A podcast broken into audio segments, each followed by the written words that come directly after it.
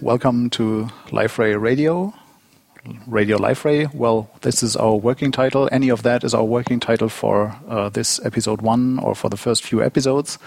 And with me today is James Faulkner, our community manager. Our is Liferay's community manager, and my name is Olaf Koch from the German Liferay office. So welcome, James. Thank you, Olaf. Thanks for having me. So you've got the honor to start with me this hopefully long series of podcasts, of talks about Liferay, about different topics, or I have the honor to talk to you. Can say that in any direction. And well, but let's first of all start with getting to know you. Yeah, like my question was, as I heard of you initially, well, where did you suddenly come from? Just around the corner. I magically appeared. Yeah. So where did you appear from, and what did you do since then? Okay, so I'll give a brief history. So I started at Sun Microsystems in 1997. I was lucky enough that the manager that hired me actually was a graduate from the same college that I went to, the University of Florida. So Sun doesn't normally interview there, but he was gracious enough to have come down and interview us. So I started at Sun in 1997, working on Solaris and the administrative tools. So things like the package management system and the GUI admin tools and so forth. And then I moved in 2008. I moved into the Java world with Sun's Portal technology. And which was at the time called Open Portal, and we were transitioning to a new portal based on this little, somewhat well-known open source portal called Liferay.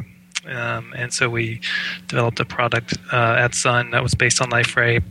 And then in 2010, last year, I transitioned after Oracle completed the acquisition of Sun in the U.S.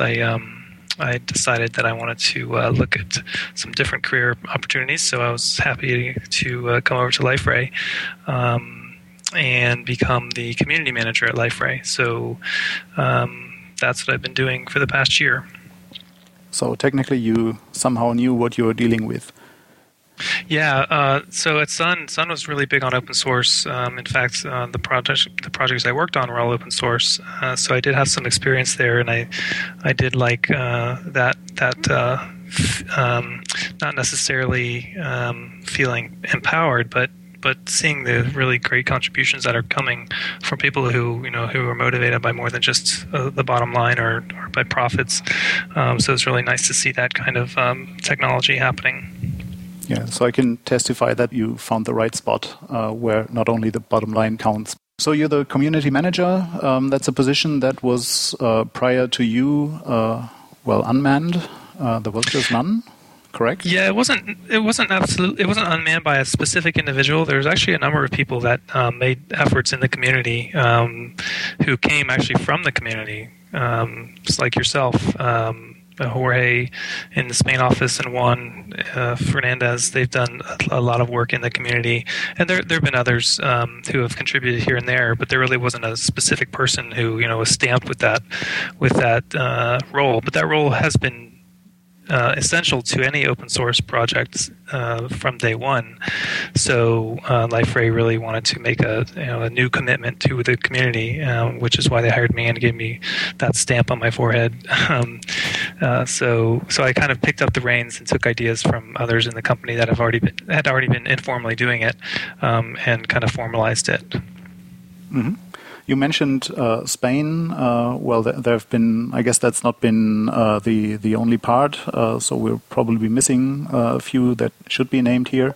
Speaking about Spain, you being in Florida, me in Germany, and I know there's lots of more people around the world. Can you give us some numbers and maybe some geography? Like, where are people working on Liferay, with Liferay? What's the community like? The distribution? Yeah, so we have around 50,000 registered users on Liferay.com, and that doesn't necessarily mean that they're all active, of course, but that's the number that we kind of throw around sometimes in the marketing field. And I went in this morning and actually looked at the geographic distribution, just because we've never really done that. We look at the web hits on our homepage or on the community homepage, kind of looking at anonymous geographic information, but I've never seen stats on our actual user base that have registered and voluntarily given us that information. So what I found was about 20% of those users are from the United States alone. Next largest is India at 13%, and then Spain 7%, Germany 6%, China 4%, Italy and France at both at 4%, the UK 2%, Canada 2%, Brazil 2%, and then it gets smaller and smaller from there.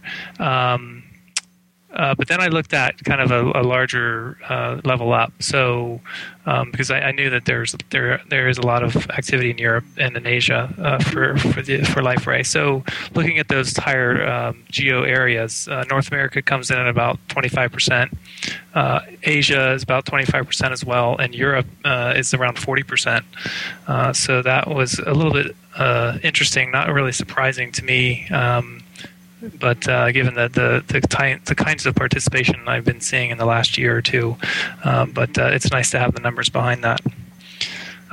As far as some other random statistics about the community, we get about 100 to 150 message board posts on a typical weekday, and they're split about half development, half non-development related questions. We have about 170,000 messages, I think, on the forums. We have about 80 different categories on the forums. So it's just going to give you an idea of some of the edits or the activity, the contributions that come in on a day-to-day basis. And Liferay itself, from the open source perspective, is about 6 million lines of code. So we have lots of areas for contribution from our community. Yeah, speaking of contributions, as Liferay has been an open source project since 2000, I think. If I'm not mistaken, then the project started in 2000, you came in 2010, and you now said it's 6 million lines of code. Who is the main contributor there, and where do we get? Well, who is the main contributor is quite easy, because that's Liferay as the company, that's people from all over the company. But you as a community member, you definitely see some input from outside of the company. And where do you see the most activity there, and what kind of activity do you see there? Most of the Liferay community is in a transition stage, I think.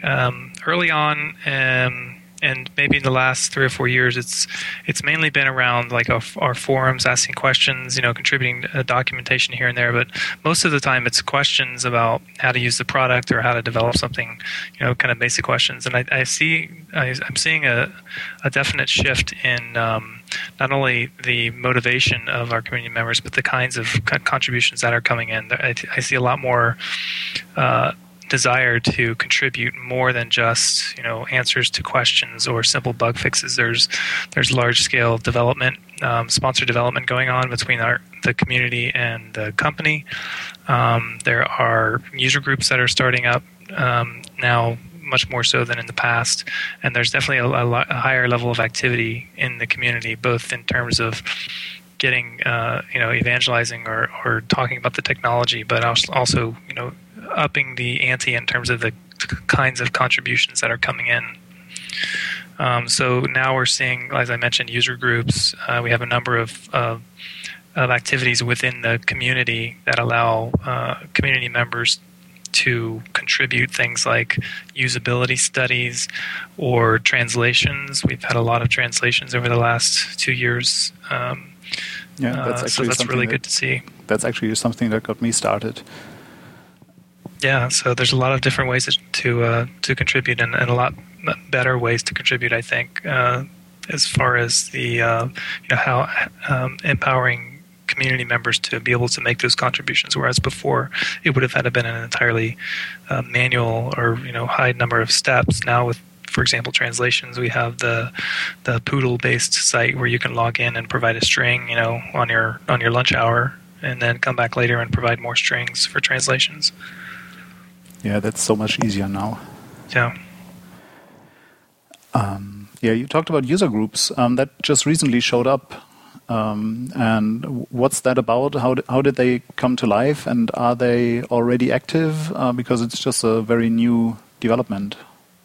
Yeah, so the user groups in general, as you know, are not a new thing for open source communities. In fact, there have been and continue to be Liferay user groups that started completely independent of my role at the company or any, completely independent of the company in general.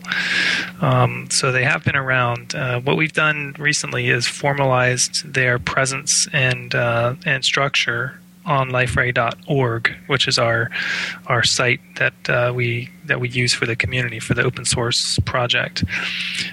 So if you go to liferay.org and then there's a link on the left called user groups, you'll see the user groups there. And I think, so what's happening is it's not, as I mentioned earlier, it's not really a new thing to create a user group, but having a presence on liferay.org and having the resources available to you for free to start a new user group and organize meetups or online sessions or just informal meetings with the user group members. That's, I think, the real draw and the reason why they're starting to become more popular on Liferay. In addition to the traditional reasons and benefits of a user group. So I think that having giving these actual resources out to the groups is bringing them in. As far as the future plans for user groups, we want to expand it even more because, as you know, Liferay itself makes for a really good social collaboration platform for both. Developing web content as well as developing social value in a social graph of some kind. So we want to make that functionality available to users, to user groups specifically, by giving them full collaboration tools and web content editing rights, and the ability to delegate administration of their user groups so they can have forum moderators and so forth, and just giving them additional bringing the full power of Liferay to the forefront of user groups. That sounds nice. Yeah, it should be really nice. Yeah, and it's just starting, so I'm really curious to see what's coming there. There's more. There's things that I more or less read about and didn't participate in. You're collecting people in You're collecting people in the community leadership, Bug Squad. Oh yeah. 100 paper cuts. What's that? Yeah. So the umbrella program for all of this is really the community leadership program, and early on I wanted to let the community know about what I consider a successful open source community and what's necessary to be a successful open source community. And it's not just about contributing lines of code or giving out T-shirts for job well done. It's more about empowering the natural-born leaders in the community, because with any group of people, there's always going to be a certain set of people who are natural leaders and who can provide structure and important feedback to the rest of the community. And so I wanted to identify those through our leadership program. It was open to everyone, so it's not something where I choose the members of the ivory tower. It's a revolving door. It's people who naturally come to me or are active in the community. We sit down 4 times a year and talk about what's happening in the community. And so that overall community leadership program then spawns sub-programs underneath that, like the 100 Paper Cuts program, which is a program which is actually, we borrowed it from the Ubuntu community, where you choose a small number of developers, or a small number of developers volunteer, I should say, and choose a small set of bugs that are annoying but easy to fix, and that's a paper cut. So you try and fix 10 of those every single sprint, and so it's a really good way to break down a large problem into smaller tasks and get it done quicker, and also give a number of people the ability to donate their time and resources and contribute to the open source. Other programs like there's another one that we have called the Community Verifier Program, which gives out additional rights in our bug tracking system so that we can essentially delegate the management of our issues to our community and not just our local QA department or program management. It's a daunting task because of the size of the project is growing, and while technically it's a very modular program, the tracking of issues is not as modular. So we want to kind of break that out into other people, and then lastly, the most recent program, which I'm very happy with, is called Bug Squad, and this is a program that gets people to help us make the next major release of Liferay a really great release. And so we do things like I mentioned usability testing earlier, which is a really good way for people to use the product and learn about the new features before that's actually generally available. And it allows us to get feedback to see if we've had any major usability gaps that we completely missed. And it also lets us find issues like bugs before the product is generally available. So it's kind of a QA effort, but there's more to it than that. And it's been really very very popular in the community. That we've got about almost 50 volunteers now, which is really good. And if there's anybody else out there who is interested, just drop me an email. I'm always around. Yeah, can't have enough, right? Yeah, but exactly. That really sounds good. And I've been, even though I'm involved with Liferay, I've been missing quite a bit of that action. So I myself am happy to actually get up to speed with what else is happening on that front. And I'm really happy to hear that and to hear about the product. And to hear about the projects that you're doing. Speaking of which, there was one that caught my attention. That was, you mentioned Liferay 6.1, and there's one question that I think I've first seen on the forums in September 2010. I think that was the week after 6.0 was out. So must be somewhere around that time frame. And that's a famous question. When's it out? Yeah. So let's see the best way to put this. Liferay historically does not set official dates like to the day. We generally give a 4 to 6 week window, and then as we get closer, we decide on a final date. Mainly, this is because, as you can imagine, there are unknowns that can come up. So right now we're looking at a late September/early October. So that means, anywhere from the middle of September to the middle of October, sometime in that time frame. But of course, there's not an official date until we get closer to there. But that's the time that we're looking at. We're generally pretty good at that. We have been moving to a major release per year cadence. So the last release was September of last year. That was 6.0. So we're looking at generally around the same time for 6.1, and then next year for the next major release, whatever that might be called, whether it's 6.2 or 7.0 or maybe Liferay 10 or, who knows. But that's the general cadence that we're looking at. Okay, so September, October, that sounds a bit like it might fall into the symposium time that we have then. So Liferay has two symposiums. Hope to show. Sorry? Go ahead. Sorry, I was just going to say, we hope to show some of the new features at the symposiums that are beginning in the fall, starting with our West Coast Symposium in Los Angeles. So hopefully if the release occurs shortly thereafter at the following symposiums, for example, the Europe Symposium, we can kind of do the, you know, here's it, now it's generally available speech, but we should be relatively close to the end, right at the West Coast Symposium time, if not completely finished with it. Yeah, and I have to admit that I'm already working on Trunk. So on the latest version, testing and, well, doing some plugins on that and preparing some presentations for 6.1.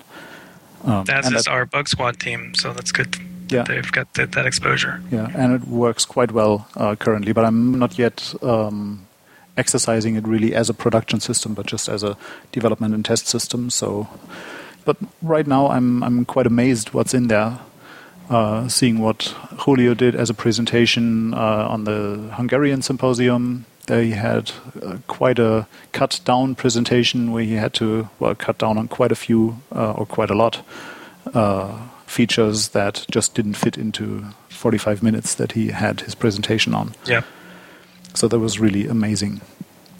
Well, let me see. What else do I want to know from you, having you on the line? So one of my questions is, Ray is in trouble.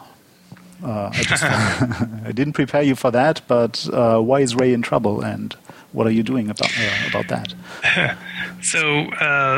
So Ray is a mascot, I think would be an appropriate term. He represents the struggles of ordinary developers and in a software project, whether it's open source or not. Essentially, Ray is our protagonist. The antagonists will remain nameless, but in many cases, you can figure it out. Ray also has some help in the form of Vita and a couple of other characters that help him. To help him get out of the predicament that he's in. I don't want to give too many details about it. I'd rather you all go to the website, liferay.com/ray, and read all about it.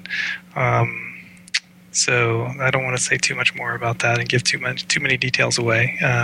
But Ray's definitely in trouble, and he needs all of our help to figure out what he needs to do to get out of that.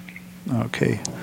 One more thing, especially for you as the community manager, you can definitely shed some light on, from your angle, Liferay has decided to have the Enterprise Edition and the Community Edition. That was a decision made in 2008, if I'm not mistaken, around the time when I myself got involved with Liferay. Enterprise Edition is new since then. And there's the Community Edition that continues to be available. There's Enterprise Edition that is available for pay. And, you were here since 2010, but you've been involved with Liferay at Sun, as you said. Right. Did you notice something, or how do you work with that difference with that two editions, especially with the one that you're actually working on, and the other one that's still there, or not still there, but that's there as well? Yeah, it's a really good question. The one way to look at my job is that I couldn't care less whether there is another Enterprise Edition subscription license sold ever again. Of course, that's not entirely realistic, since I have a paycheck and I support myself and my family on that. So, but from the perspective of the community, the Community Edition is the representation, is the output from the community, and that's the entire reason for being for the vast majority of our community. Community Edition also is our largest competitor, which I was actually a little bit surprised at when I learned that, but it does make a lot of sense. We have now close to 1 million deployments of Liferay worldwide. Of course, we don't have 1 million customers, So there's naturally a separation between, you know, the community edition users and the enterprise edition users. There's certainly value in the enterprise edition, but from the community perspective, we're really striving to make the community edition the best it could possibly be.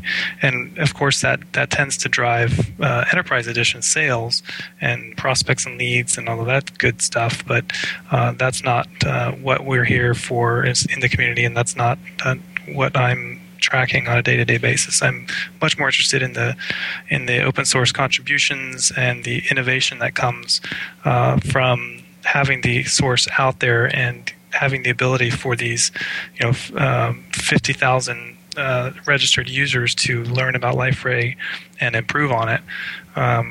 So it's really good. It's really good that we have both of those editions, because if you want to get the additional features in the enterprise edition, you can, but you don't have to, of course. Okay. Is there anything else that you would like to add? I guess I would just encourage, if you're not familiar with the Liferay community, is to go to liferay.org, and there are a couple of pages on participation. If you want to get in touch, of course, I'm on Twitter and also on IRC, and I noticed a resurgence on the IRC channel recently. We're up to around 25 regular people who are in the room at all times. Of course, they're not all staring at the screen, but it started at around 3 when I joined Liferay last year. So I'm real happy to see that. So that's on the freenode.net network. Mm-hmm. The IRC channel is called, of course, #Liferay. Of course, yeah. Maybe I should say #Liferay instead of #. Well, I think everything works. Yeah. So I encourage you all to participate and join and just chat if you're interested. And again, you don't necessarily have to be a code expert to contribute to the community. Like, you can provide translations, or you can do usability studies, which we did in the Bug Squad most recently. So there's definitely a number of potential places for contributions. Yeah, I can second that. What's the main topic discussed on IRC? Is that rather around I have a problem, or is that I have an idea, or is that small talk, talking to people that are there, people hanging around together? What kinds of thing is that? It's really all of the above. There's no real discussion type. I guess maybe a slight majority tends to be on technical topics, where there's lots of pasty.org URLs being thrown around, and why isn't this working? But there's also just general friendly discussion, especially on Fridays. Fridays in the morning U.S. time, in the afternoon Europe time.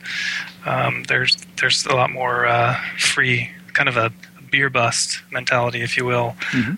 Kind of end of the work week. So that's real happy, real fun time to be around. I know fun is a relative term. Being on IRC might not be one's cup of tea, but there's some general lightweight discussions that happen. And there's also announcements made. There's a topic that I set, and I try and keep current with pointers to related resources about Liferay and the community. So it's generally a pretty friendly area, and it's looking at some of the other social networking potentials like Twitter and Facebook. Those aren't really live. You can of course chat on Facebook, but there's no real sense of community or room, which is one of the reasons why I really like IRC. It's really more towards the spirit of the open source communities that use it. So that's why we've been using it, and it's been around for, I remember using it, in 1994, 1993 in college, around the time when it first became really popular. So it's been around a long time. Yeah, I have to admit that I'm following IRC. I know of IRC for quite a while, but not really been extremely active there. But it kind of fell out of favor. Not as sexy, if you will, in terms of graphics and and Web 2.0 interactions, but it gets the job done. Yeah, I'm a technician, so I would be naturally prone to fall for IRC, but just never did. Well, I might give it a try and see if I hang around there and yeah, maybe I don't know, get some questions for the next podcasts that certainly will come, and maybe we can coordinate some things there. Okay, yeah, one last question, I think, well, at least I hope, last question from the list that I've prepared is the community's motivation. I've seen that there has been some thread on the forum, and I think you discussed that in the community leadership call, and that thread that I read there, well, at least I read parts there, was about motivation. And what's your feeling there? Like, what have you learned from that? And what is the motivation for the community? Yeah, so it's a little bit of a backstory. So during the 100 Paper Cuts program within the community that occurred earlier this year, near the end of the fifth sprint, I totaled up the number of paper cuts that were fixed by the volunteers within the team, and chose the top three and said, okay, these three individuals did the best job, so let's send them something as a reward. So we sent them some Liferay swag, like a backpack and a pen and some water bottle or a pad of paper and stuff like that, t-shirt I think, and maybe a week later I got an email back from one of the participants who had received this, which was Corné Alsem's from the Netherlands, and he said basically, thanks a lot for the gifts that I received, but just to let I'm not necessarily motivated by monetary or material gifts. There's more to participating in an open source and contributing to a community, whether it's coding or any other community. There's more to it. There's more to the motivation for different individuals than just these monetary rewards. So I'd like to discuss this, and maybe it can help us further encourage the folks to participate in the Liferay community without necessarily offering rewards. And there's a video that. That we watched was a video describing the effects of motivations, the different kinds of motivations, and for simple mechanical jobs, motivation works just fine, kind of a carrot on a stick, or a carrot dangle in front of a donkey to make him walk forward. But when the job to be done requires more intellectual capacity and higher level decision making, those that were offered reward actually did worse. So it's the end result is that not everyone is motivated by money or prizes.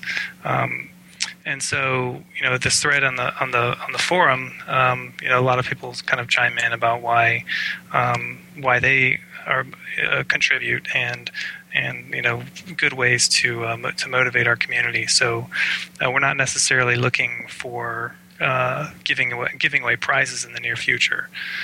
So of course, if you're motivated by that, we may indeed have something like that, but it's not necessarily the only way that we're using in the Liferay community to encourage continued participation and innovation.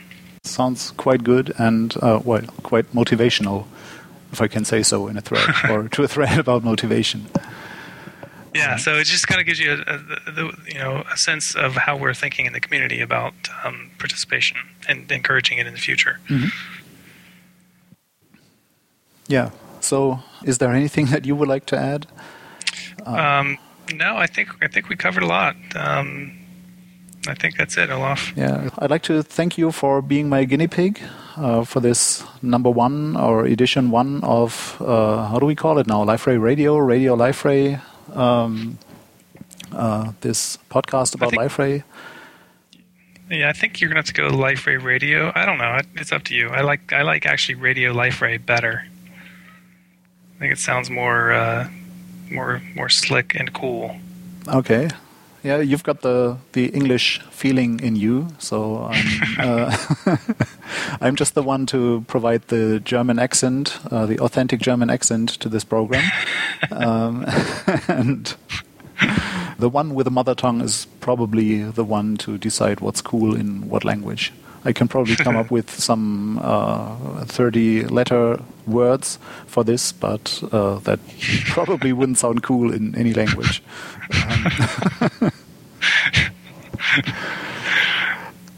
So thank you, James. All right. Great. Thanks for having me, Olaf. Look forward to hearing the next ones as well. Yeah, I do so too.